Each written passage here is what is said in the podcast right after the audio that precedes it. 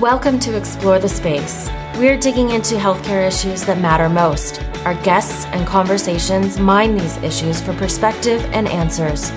There is a gulf between healthcare and our communities. This is the place to talk about it. Now, here's your host, Dr. Mark Shapiro. Welcome back to Explore the Space. Delighted to have you joining us. And so excited to once again introduce the brand new home of Explore the Space on the internet.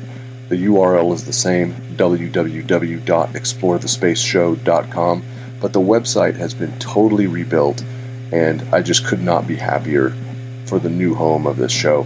We've been doing the show now since 2015. The archive, this is our 81st episode. We have an archive of 81 episodes now, and over the course of the last several years of doing the show, the material that we've been able to compile, the incredible array of guests that we've had, the conversations that have taken place, have really sort of distilled themselves out, and we really are out of the interface of healthcare and society on this show. We are bringing in thought leaders from all across that spectrum to learn lessons, to gain insights, and to just help improve our sort of understanding of what is happening in that space between people who need healthcare and those who try to provide healthcare.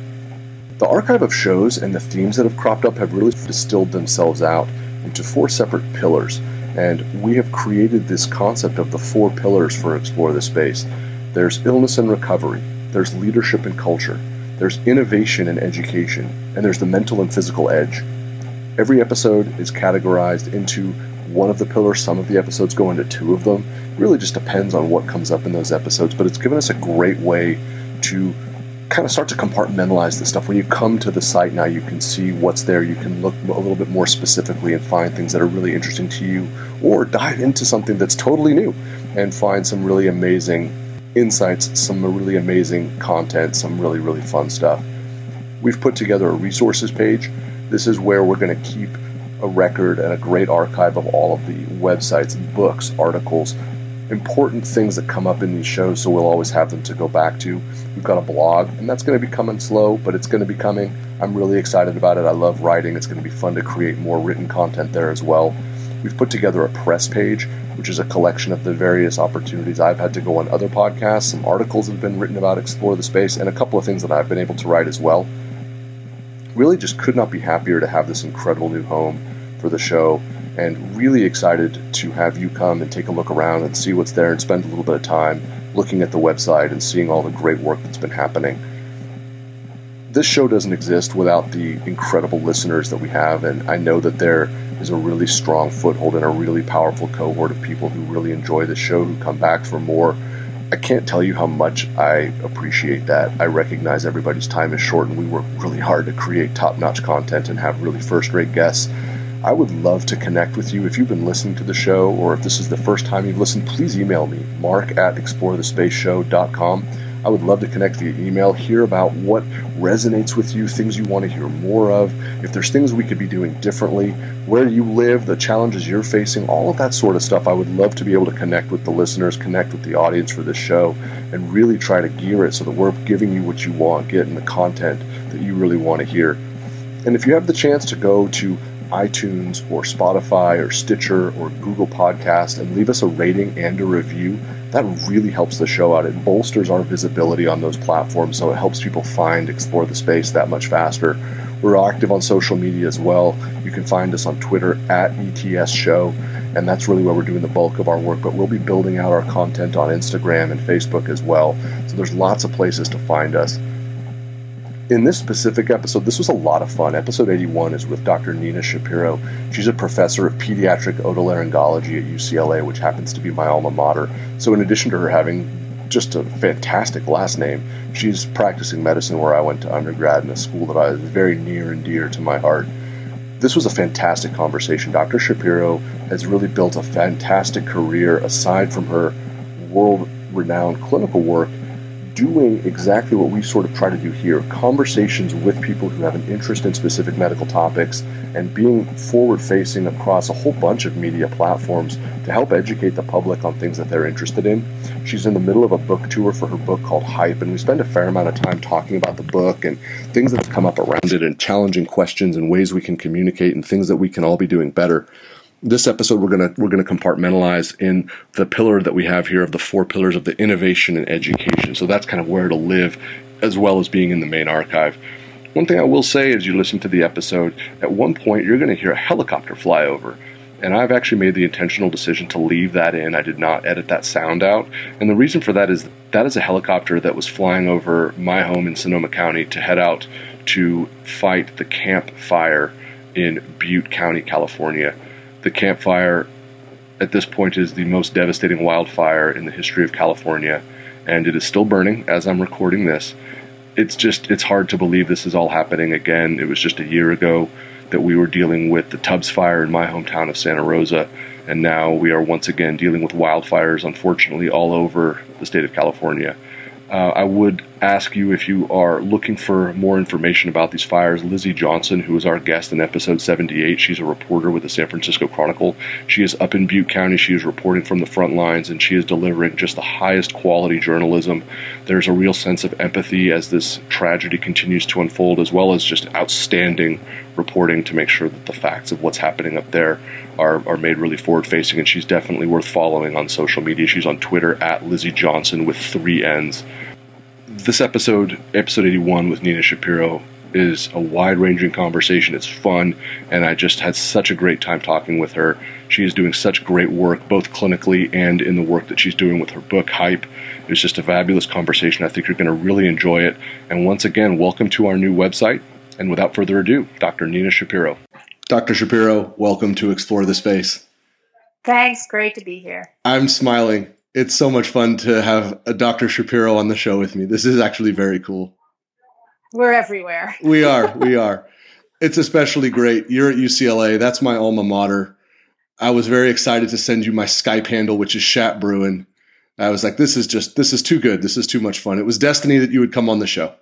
Well, that just means I can't get that Skype handle. This is really upsetting right, me right, right now. that's right. So wait a 2nd that should be me. I've been I'm cyber here. squatting on Shat Brew and just waiting for today. well, good. This is wonderful, and this is it's a great opportunity for us to talk because you have, in addition to being a professor of surgery at UCLA and being the head of pediatric otolaryngology, doing ear, nose, and throat surgery on kids you have put yourself in a very interesting position where your expertise, your interest in engaging with the public sphere, with interfacing with society while you're a doc, has put you in a position to help people to navigate a lot of really challenging questions. And it feels like it's really culminated in this wonderful book that you've written, which is called Hype. And so I want to start from the beginning. What helped you go from all of the rigors that come from being a surgery, being an academics, trying to have an outside life, to also say, you know what, the corner for a physician who can calmly, rationally, and thoughtfully try to educate the public on topics that they are interested in. I'm going to try and get on that corner and do that work. How does that journey even start? Well, it, you know, it's a great question, and I've gotten that question not po- posed not quite as nicely to me um, over this over this book tour, and and the question has been, who are you, a, a pediatric otolaryngologist, ear, nose, and throat specialist. Who are you to write a book about general health issues such as diet and exercise and nutrition and and and supplements? What do you know about that? Because you're such a, a sub sub specialist, and it you know. But I'm also a doc a doctor first before my subspecialty and and even before that i'm a person who lives in society i'm a mother i am a daughter i am a wife i am a sister i'm all these things that that we have i'm a friend so we as a society are exposed to so much health information on a rapid fire basis and and even as doctors it's it's oftentimes hard to decipher what's real, what's fake, what's somewhere in between. We're always getting new information, and a lot of it is good and real, but it's overwhelming, and, and so much of it is exaggerated and not the case. And I work with families, and oftentimes I get asked other medical questions of families, whether it's about their child or about themselves as parents. And and sometimes I feel like my head is spinning because I'm not sure what the answers are, and sometimes I'm not even sure what the questions are, where they're coming from, because because so many of these questions are just out of this world. And I really felt that it was time to learn about all this information first and then to share the information with with the general public in a way that would be understandable to anyone especially if they're not in healthcare. I really like that you selected as a title for the book hype because I agree with you 100% that the amount of information that's now readily available to the general public about healthcare is orders of magnitude greater than it was when you were in training, when I was in training, greater than five years ago. But I think the choice of the word hype is really telling because so much of what people come to physicians like yourself, like myself, like our colleagues, is when something comes with the rocket fuel of the hype machine. And we've talked about hype in medicine on the show before. I had Bob Wachter on couple of years ago and we talked about it and he's the department chair for internal medicine at UCSF. I had Christina Farr from MSNBC. We were talking about Theranos before Theranos, you know, imploded. You chose the word hype to title the book. Was there something that's made you lean in that direction that you could have titled it a lot of other things, obviously. What was it about hype in medicine that made you put that as the billboard? I think you know I chose the word hype because it is I, I, didn't want it to sound like everything is wrong. I think people when they say, "Oh, that's fake," I mean, fake is obviously the new the word of of the year, the word a of highly the, charged. Word. Yeah, that is a highly right. charged and, word. But and I think that that means something, and that's that's not what I wanted to imply in the in using the word hype. And I think that is to say that there's so much exaggeration. And and that's why you know in the subtitle i use the word exaggerated yeah. because it that's really what hype is. It's something that's exaggerated. It's not necessarily right or wrong. It's just that it is extremely overblown. And so much of what we're hearing whether it's really good or really bad is hype. It's just it's just news and it gets overblown depending on who's saying it who's selling it and and you know but it's very enticing and and hype sells frankly you did a um, nice job with that because the cover of the book too i remember when i first saw it on the cover of the book is a a beautiful leaf of kale and mm-hmm. five years ago i didn't know kale from a blade of grass and I, I'm serious. The day that I saw your book cover, I had eaten a kale salad and thought, "Oh, how delicious! And how healthy am I being?" And then I saw your book. It's like, "Oh, for goodness sake, like, what am I doing?" so, right, it's a beautiful piece of kale. I mean, look, I'm, I'm probably going to have a kale salad again tomorrow. We are we we, we are too. where we are with kale good. at this stage. it's all good, but you don't need to eat a bucket of kale and and you know pulverize it down to a juice and have right. you know 15 pounds of kale for lunch. so yes, we, kale we, in moderation is I good, but too much a, kale is hype. I bet you there's a kale podcast out there. There's probably someone doing the, the kale deep dive, how to use your Vitamix, how to ca- bake it into cakes. Kale, everything. I've seen the sweatshirt kale. I don't know if you've seen that sweatshirt instead of Yale. It's it's the same oh, same no. typeface as Yale College, but it says Kale. If somebody so does that, if somebody that does point. that with UCLA, you and I need to to to, to put a stop to this because that's just a bit much. But no, let's let's get back to the way you've constructed this book and the way you've put it forward. It's clearly been very deliberate, right? We're not trying to, to burn people's hypotheses to the ground. We're not trying to say that physicians know everything and everybody else is dumb. We're trying to have rational conversations about topics that are important to our patients. And I think that one of the things that you've done very nicely here, and I think physicians can continue to probably get better at, is addressing these subjects while being able to remove maybe a perceived level of condescension or a, a, a, prejudice that right from default your idea is stupid and I don't want to hear it or so th- there's a whole milieu of this sort of stuff. H- how did that kind of framing, how did that kind of thought process around I want people to read this book where they feel like I am genuinely interested in their question and we'll try to find a solution as opposed to, oh my God, you're asking me about kale, you're an idiot. There's, you know what I mean? There's a spectrum there. How did you work through that? So I think, you know, one of the ways I wanted to approach it is that everything is a conversation. And if you just shut somebody's idea down, then then then the conversation is over and there is no dialogue going on. And to say that oh you're stupid because you eat so much kale or you're stupid because you don't vaccinate your child, that is completely pointless and it's not going to get anybody anywhere and it's not going to enable any sort of progress as far as people understanding. So I really wanted to create the scene in the book as if I'm talking to a friend or a family member, where, well, let's see, where is this coming from? Why do you think that this is good or bad for you? What makes you say that? Where did you hear that? Where did you learn that? And then to really understand, because there are two sides to a story. You know, I, I bring up vaccines because it's a very heated issue and it continues to be a really volatile subject.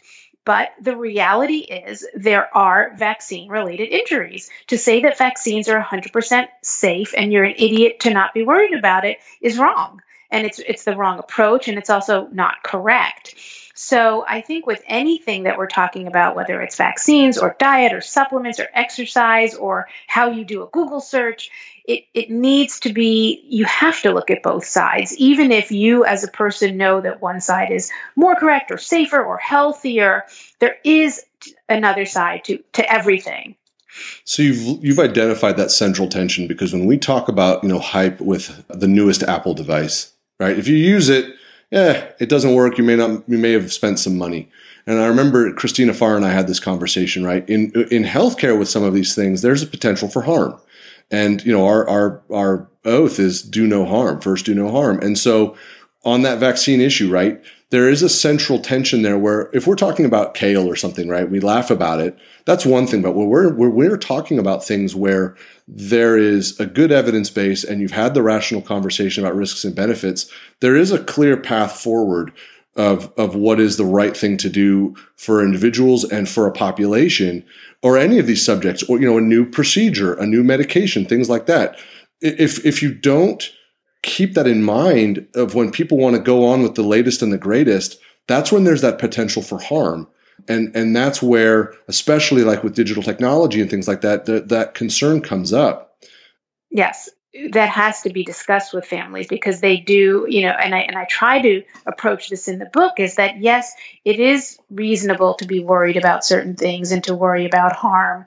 Um, kale can actually do some damage if you it can cause some thyroid problems, by the way, if you eat too much kale. Um, but you know certainly not as as dangerous as some other you know medical procedures or medications that people are worried about but um, you know i think it has to be discussed so people really understand the implications of choosing to do a treatment or choosing not to do a treatment. And I think that's the other thing. People have the notion that doing something, whether it's surgical or medical, is more aggressive than not doing something or doing something quote unquote natural. And I think that's also been a big area of debate is that I don't want to do conventional medication. I want to do alternative or, or natural or homeopathic or whatever word you want to use. And that is sort of this false notion that it's safer and that it's it's not from this medical industry, this behemoth um, scientific group that's trying to sort of trick the patients that if people are sort of steering away from it and making their own decisions that it's somehow healthier or safer and unfortunately we lose a lot of credibility when we can't have a discussion with a family patient and explain you know the science behind a lot of the things that we do that's where I think there is a real value in looking at that crossover. When you're on your book tour and you're talking about your book versus in the office discussing, you know, a base of skull procedure for some sort of malignancy versus not, people are going to have very different opinions, emotions, priorities if they're at a coffee shop hearing you talk about your book versus in the office discussing, you know, PET scan findings, MRI findings, tumor board discussion, and a potential operative plan. Uh, how do you right. navigate those two roads? Is it the same skill set? If it's somebody, if you're having an argument with someone about whether they should not vaccinate their children and you're getting progressively frustrated because you feel like they're not going to vaccinate their kids and that's dangerous, versus you're in the office with a family, they've come to you specially because you're Dr. Shapiro, you're at UCLA, you have access to the greatest technology, you've got 20 years of experience you're going to guide them through a decision that's going to affect the life of their child because they have some sort of malignancy that may or may not need surgery. Is the skill set the same? Is the nuance the same, or are the skill sets separate and physicians need to be equipped separately? That's a great question. I actually think in many ways the skill set is the same or certainly very similar. So on my book tour, you know, when I give it, uh, you know, again, it depends on the on the audience and the venue and and what sort of angle they're interested in, or you know, what what sort of topic is sort of being focused on. Because it's a health book and because I'm a doctor, the questions become very personal. The questions are, well, when I took this medication, this is what happened to me. When my friend's child had this vaccine, this is what happened to them. How do you explain it? So they are usually the questions, if you go on a medical book tour, are going to be medical and specific and personal. So it is almost like sitting in the audience, sitting in the office, but there's an audience. And I think the discussion has to be eh, eh, a, a similar type of discussion but unfortunately we're usually you know with, with, a large crowd with several several questions but but i think the skill set has to be the same. You can't say well that can't be or that's that's impossible or how could that have happened? or it must be some mistake. You have to you have to hear them out. You have to see what's going on. And oftentimes there is a true problem that happened. And i think people just because it happened to them or it happened to a friend of theirs they think that that's that's the whole that's the whole picture and that's the whole story. Um, but you know when i put things in into perspective and say well you know yes this is horrible this is tragic but millions and millions of other people didn't have this experience. And that's really how we have to look at things when we talk about medicine and data and and you know how we sort of come to these evidence-based recommendations then you know that sort of broadens the discussion a little bit. But i think also you know discussing with families it it's not it's not me against them. It's it's we're all in this together. We're all there fighting the disease. We're not fighting each other. And yes there has to be a dialogue but it shouldn't be just you know the doctor against the patient. So that's the central tension which you were just saying right? That sense of me against them. In the hospital i will frequently have interactions where i can sense that patients feel that they are at, at, they are at opposition with what is happening in the hospital. And we have to take very specific steps from a communication standpoint from a body language standpoint from an affect standpoint to try to reverse that to help them understand hey we are here working together. Let's figure out what our shared goals are and let's construct a rational plan to try to meet those goals as opposed to this is what I want, you have to do it, doctor, or this is what I want, patient, and you have to do it. It's tough. It's tough work, and you're doing it in a pressure packed environment. If you have two people sitting in front of you. One of them is a member of the public who just came from your book tour, and one of them is one of your fellows. It's someone that you're about to send out in the world to go do pediatric otolaryngology what tools would you want them to be equipped with so that they could communicate their needs around healthcare, their needs around goal setting, their needs around, hey, here's what your studies show, and here's what I recommend surgically, and hey, here's what my concerns about that are. What would you want those two people to be equipped with to have that rational conversation when the stakes are at the very highest? Well, I think for both for both individuals, I think they need to understand that just as you were saying, we are here as a team to take care of the individual patient and the problem that is causing the individual patient to be there and to have a problem. Um, if it's a chronic problem, that has to be addressed one way as far as developing a relationship and a long term relationship. Uh, because of what I do, I take care of patients from newborn until age 21. So some of my patients I've known for their entire childhood and develop that relationship and understanding with the family. And that could be a challenge in and of itself versus an acute problem where there's a life threatening emergency. But I think for fellows going out and, and, trainees going out into medicine, they need to understand that it is very different, even from when they were in college, as far as what health information families now come equipped with. And, you know, not to talk at patients and not to talk down to patients, that patients are very educated and are very savvy on on medical issues. And to really approach it in a you know team based notion as opposed to I'm the doctor and you're the patient and this is what you will do because I and it, it is it is so because I say it is right that I think that uh, it, it's really it's harmful and and you will lose relationships uh, with patients that way very quickly. Uh, and you can't emphasize the very quickly. I mean, you can see the doors close if that's a mishandle, right? If that if that communication is mishandled, uh, that's it. Yeah. Um, you're, yeah. In, you're in service recovery mode, and it's going to be a long haul. How long was your book tour? How long were you out there on the road talking about the book, meeting people, engaging. I mean, I'm sure you're still doing it now, but how long was mm-hmm. that sort of full throttle engagement? So the full throttle. So the book came out May 1st, 2018. So now we're about today. It's about six months out. So it's it was obviously full throttle late April uh, through the summer and then now there's still some events, uh, you know, local events and uh, and some travel coming up over the winter. So it'll be a full year of book events and travel. And because the nature of the material is so dynamic, yeah. there's always something else to be yeah. to be talking about. So I'm still writing about issues that come up. There there are current issues in the news that come out daily, weekly that that need to be approached, whether it's hype or you know hype adjacent related to health.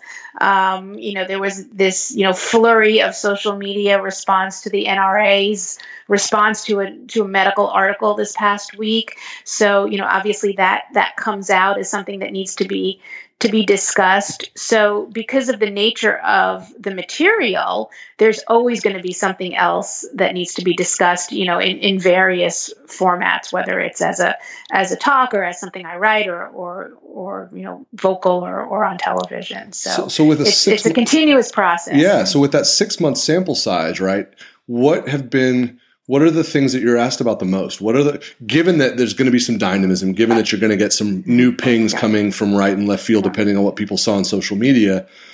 What what have been the themes where you say, you know what, if I'm going to write if I'm going to do an epilogue or I'm going to write another version of this book, I need to add something, or there's something that's that I that I need to revise, or something that there's a real interest in.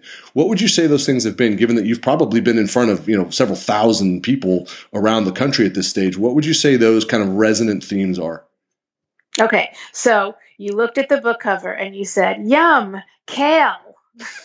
so maybe not so much yum, but I said, yeah, kale. All right. Oh, kale. I just ate some kale. Right. And that has been not kale, but the the overriding yeah. interest and question and dialogue during the tour has been about diet. I bet you know Everyone more about keto than than since you were in biochemistry. exactly. Everyone wants to know about the keto diet or yeah. the paleo yeah. or gluten free or GMOs or organic. So, um, you know that the the interest is in food. People want to know about what to eat, how much to eat. People are fascinated with diet. Yeah. So that has been really the, and people will always come back to that, even if it's related to a medical issue. I'm a diabetic and fill in the blank, or I can't eat gluten, fill in the blank. My child has celiac, fill in the blank. So people are very interested in eating and so very you, interested in food. When you circle back, then, right, you're at one of the largest institutions of medicine in the world at UCLA. Is there harvesting of that? Is there an interest in saying, Nina, you've been out there, you know, you've been out there, you know, shaking hands and kissing babies and, and hearing these questions – what was the priority? Are you able to circle back and say, hey, you know, dean dean of the school of medicine hey faculty the people want to know about nutrition. We need to be training our medical students our residents and our fellows. They are going to need to be prepared. I don't care what specialty they're in. If it says md after their name they're, they're getting they're going to get asked about diet and nutrition. Are we equipping the next generations to answer those questions you know, unfortunately, we're not. Yeah. And and that is a really important point, especially in primary care, but also really in any specialty, as you said. Yeah. Whether it's a surgical specialty, medical specialty, certainly pediatric specialty, yeah. Yeah. where we're seeing so much childhood obesity that there is minimal training in nutrition. And you know, this has also been asked of me during at the book tour. You know, you as doctors don't learn enough about nutrition in medical school. Even we learn it on a biochemical level. We learn it maybe in pharmacology and you know physiology on a very very basic level, but we don't really learn about the habits of people and and what good and what bad that can do to our bodies. So I think that it is it was a bit of a wake up call for me because I'm not trained in nutrition. I'm not a nutritionist. I'm not a dietitian. Um, and but the questions that were asked of me were about diet, and I think it's a really important piece of information for medical school or even before medical school, college, high school they don't learn anything about nutrition that you know they just the, uh, the high school kids get upset if they take out potato chips from the from the vending machines but they don't really learn about the the understanding of that on a on a very basic level. So i think that you know even from medical school and residency training fellowship training it has to start earlier than that because by then it's it's almost too late. And the, I, I agree and i think there needs to be just that layer too of as your book addresses, right? There's always hype that comes with these things. And I'll remember for the rest of my career the patient that many years ago I admitted to the hospital who presented to the ER with headaches and he was a little confused and he was really weak. And he was an older guy who lived by himself and his salt level in his blood was 119. And, mm-hmm. you know, six months before it had been normal. He didn't take any medications. And as it turned out, he had seen on television that a diet of avocado and distilled water was good for your health. So he had mm-hmm. been eating bags of avocados from Costco and drinking distilled water and almost ended up going to the intensive care unit. And when we talked about it and we said, look, these are some perfectly reasonable to drink plenty of water, perfectly reasonable to eat avocados, but we need to make sure that you're taking a balanced diet and that there's someone checking with you and that you're, you know, talking about this sort of thing with your physician so that you're not following something that he saw on TV, right? These things can cause harm. Right and it's all extreme. Yeah, instance, yeah. avocados are certainly fine for you. Distilled water, plus minus, wouldn't be my first choice. No, but it's sure. just the you know it, to the exclusion of anything else. Right. I think people take that very literally when they say, "Oh, this is good for you." That's all. I want, all I'm going to eat. You know, that's that's where people run into trouble. That's right. That's right. So we talked about right that what you were asked about the most was there something you were you've been waiting to get asked about having written the book that nobody picked up on? Was there a subtext or did you drop some some easter eggs in the book that you're waiting for some sleuth to say ah i know what you're what you're talking about here and i want to ask you about it. Were there any things that you put out in the book or any things that have come up that you were hoping someone was going to catch and was going to was going to bring up with you well, you know, I, I put in a, a, a, fair amount of what goes on in the operating room. And uh, those of my nursing staff and, and scrub techs who have read the book, you know, they laugh because they, they see, you know, they're seeing what they read. And they said, Yep, that's what you do. That's how it is. You really described it. You know, I remember those socks you wear, or I remember the way you dictate. And I was a little surprised that people weren't asking about what goes on, you know, in emergencies and surgeries and all that sort of, you know, blood and guts, you know, medical stuff that people seem to be so interested in because they love those medical shows and, you know, medical documentaries on television. But the, there wasn't a whole lot about asking about what I do every day, which is kind of interesting. I'm I'm I'm I'm delighted that that was the question because I wanted to ask you about that pediatric otolaryngology you're still in the operating room. How many days of the week are you in the OR? So I'm in the OR two days a week, unless there's an emergency, and then it's more. And I see patients three days a week. So it's a pretty, you know, it's a pretty clinically heavy uh, schedule. And you know, we take care of a lot of healthy kids who just have one problem. You know, ear infections, they need ear tubes, or right. you know, hearing loss, ear tubes, snoring, sleep apnea, they need tonsils and adenoids. And you know, then we have the the life threatening stuff. Yeah. You know, the foreign body aspirations and upper airway obstruction, trachs, things like that. So and you have um, medical you know, students sort of and residents and fellows and the whole thing. Mm-hmm. Yep, the whole thing. So yeah. when you're at UCLA and someone says this is the issue that you need to go see Dr. Shapiro at UCLA for because she and her operative team are the ones that you want to handle it. What would you say that niche would be for you and your team? Uh, airway, I airway. would say. You know, airway, airway, airway. That that's really what we have a great otology, neurotology uh, division in our department here, and so they are really you know the ear gurus for the more complex ear stuff. Um, but you know the pediatric ENTs are you know, and we have a great pediatric anesthesia uh, division here. You know we are you know pretty much the airway the gurus of uh, of Los Angeles. If you could so, prioritize all the things that you like to do, where would being in the OR be? Yeah, being in the OR is kind of like being on the playing field. Yeah, yeah. You know, the rest is benched. Otherwise, it's penalty. Clinic is the penalty box. No, just That's why I'm a hospitalist. That's right. that's right. Exactly right. I mean, we joke. You know, you have to play. You have to be in the penalty box if you want to play. Um, but you know, we kind of think of it. You know, going to the OR is kind of like jumping in the swimming pool. Yeah. When yeah. you have that, you know, if you're if you're a swimmer and you're going to a, a three hour swim meet and you have your hundred yard race for a minute or so, uh, you know, that's going to the OR it's your swim race. It's interesting. So that's that, where the fun is. It's interesting that the, those two pieces of feedback that you got were, uh, uh, well, one of them I guess wasn't direct feedback, but it was interesting for you. They're not asking about what you do, but at the same time they're identifying why are you the one talking to us about this because of what you do. You're a pediatric otolaryngologist, and it's funny. I do want to just circle back on something that you mentioned when you said that at the top of the show that people were asking, why are you the one talking to me about this? You're a pediatric otolaryngologist the 1st mm-hmm. thing that popped in my mind was stay in your lane. And that was obviously a very germane subject yesterday because, yes, as you pointed out, the National Rifle Association decided to come at the profession of medicine and, and instructing us to stay in our lane around gun violence in the United States. And you and I had just a brief interaction on social media about that. Uh, walk me through your emotion when you saw the National Rifle Association telling physicians – you're a pediatric otolaryngologist. I would imagine you see the sequelae of trauma, especially with your mastery of airway management, such as anyone can master anything to do with the human body. My reaction was a visceral one. Talk me through yours. Yeah, I mean, it was it was be, it was beyond anger. I mean, part of it was what they said that you know they called us self-important or self-serving doctors, and and you know made this kind of funny kind of illustration of a so-called doctor um, looking skeptical at a book. Um, it also happened to come out on the heels of several mass shootings in, in you know a matter of a week, one in Pittsburgh and one here in Thousand Oaks, California.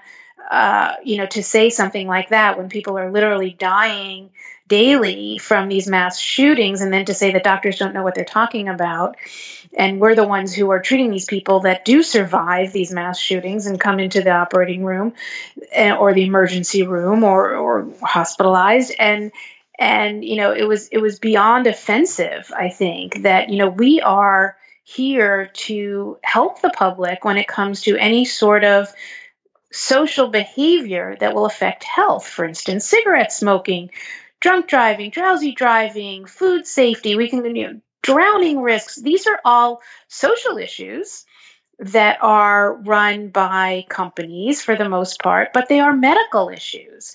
And gun safety is a medical issue. And, you know, they talk about domestic violence history, and people shouldn't be buying guns. Alcohol abusers shouldn't be buying guns. So these are medical problems that they are turning into just a business.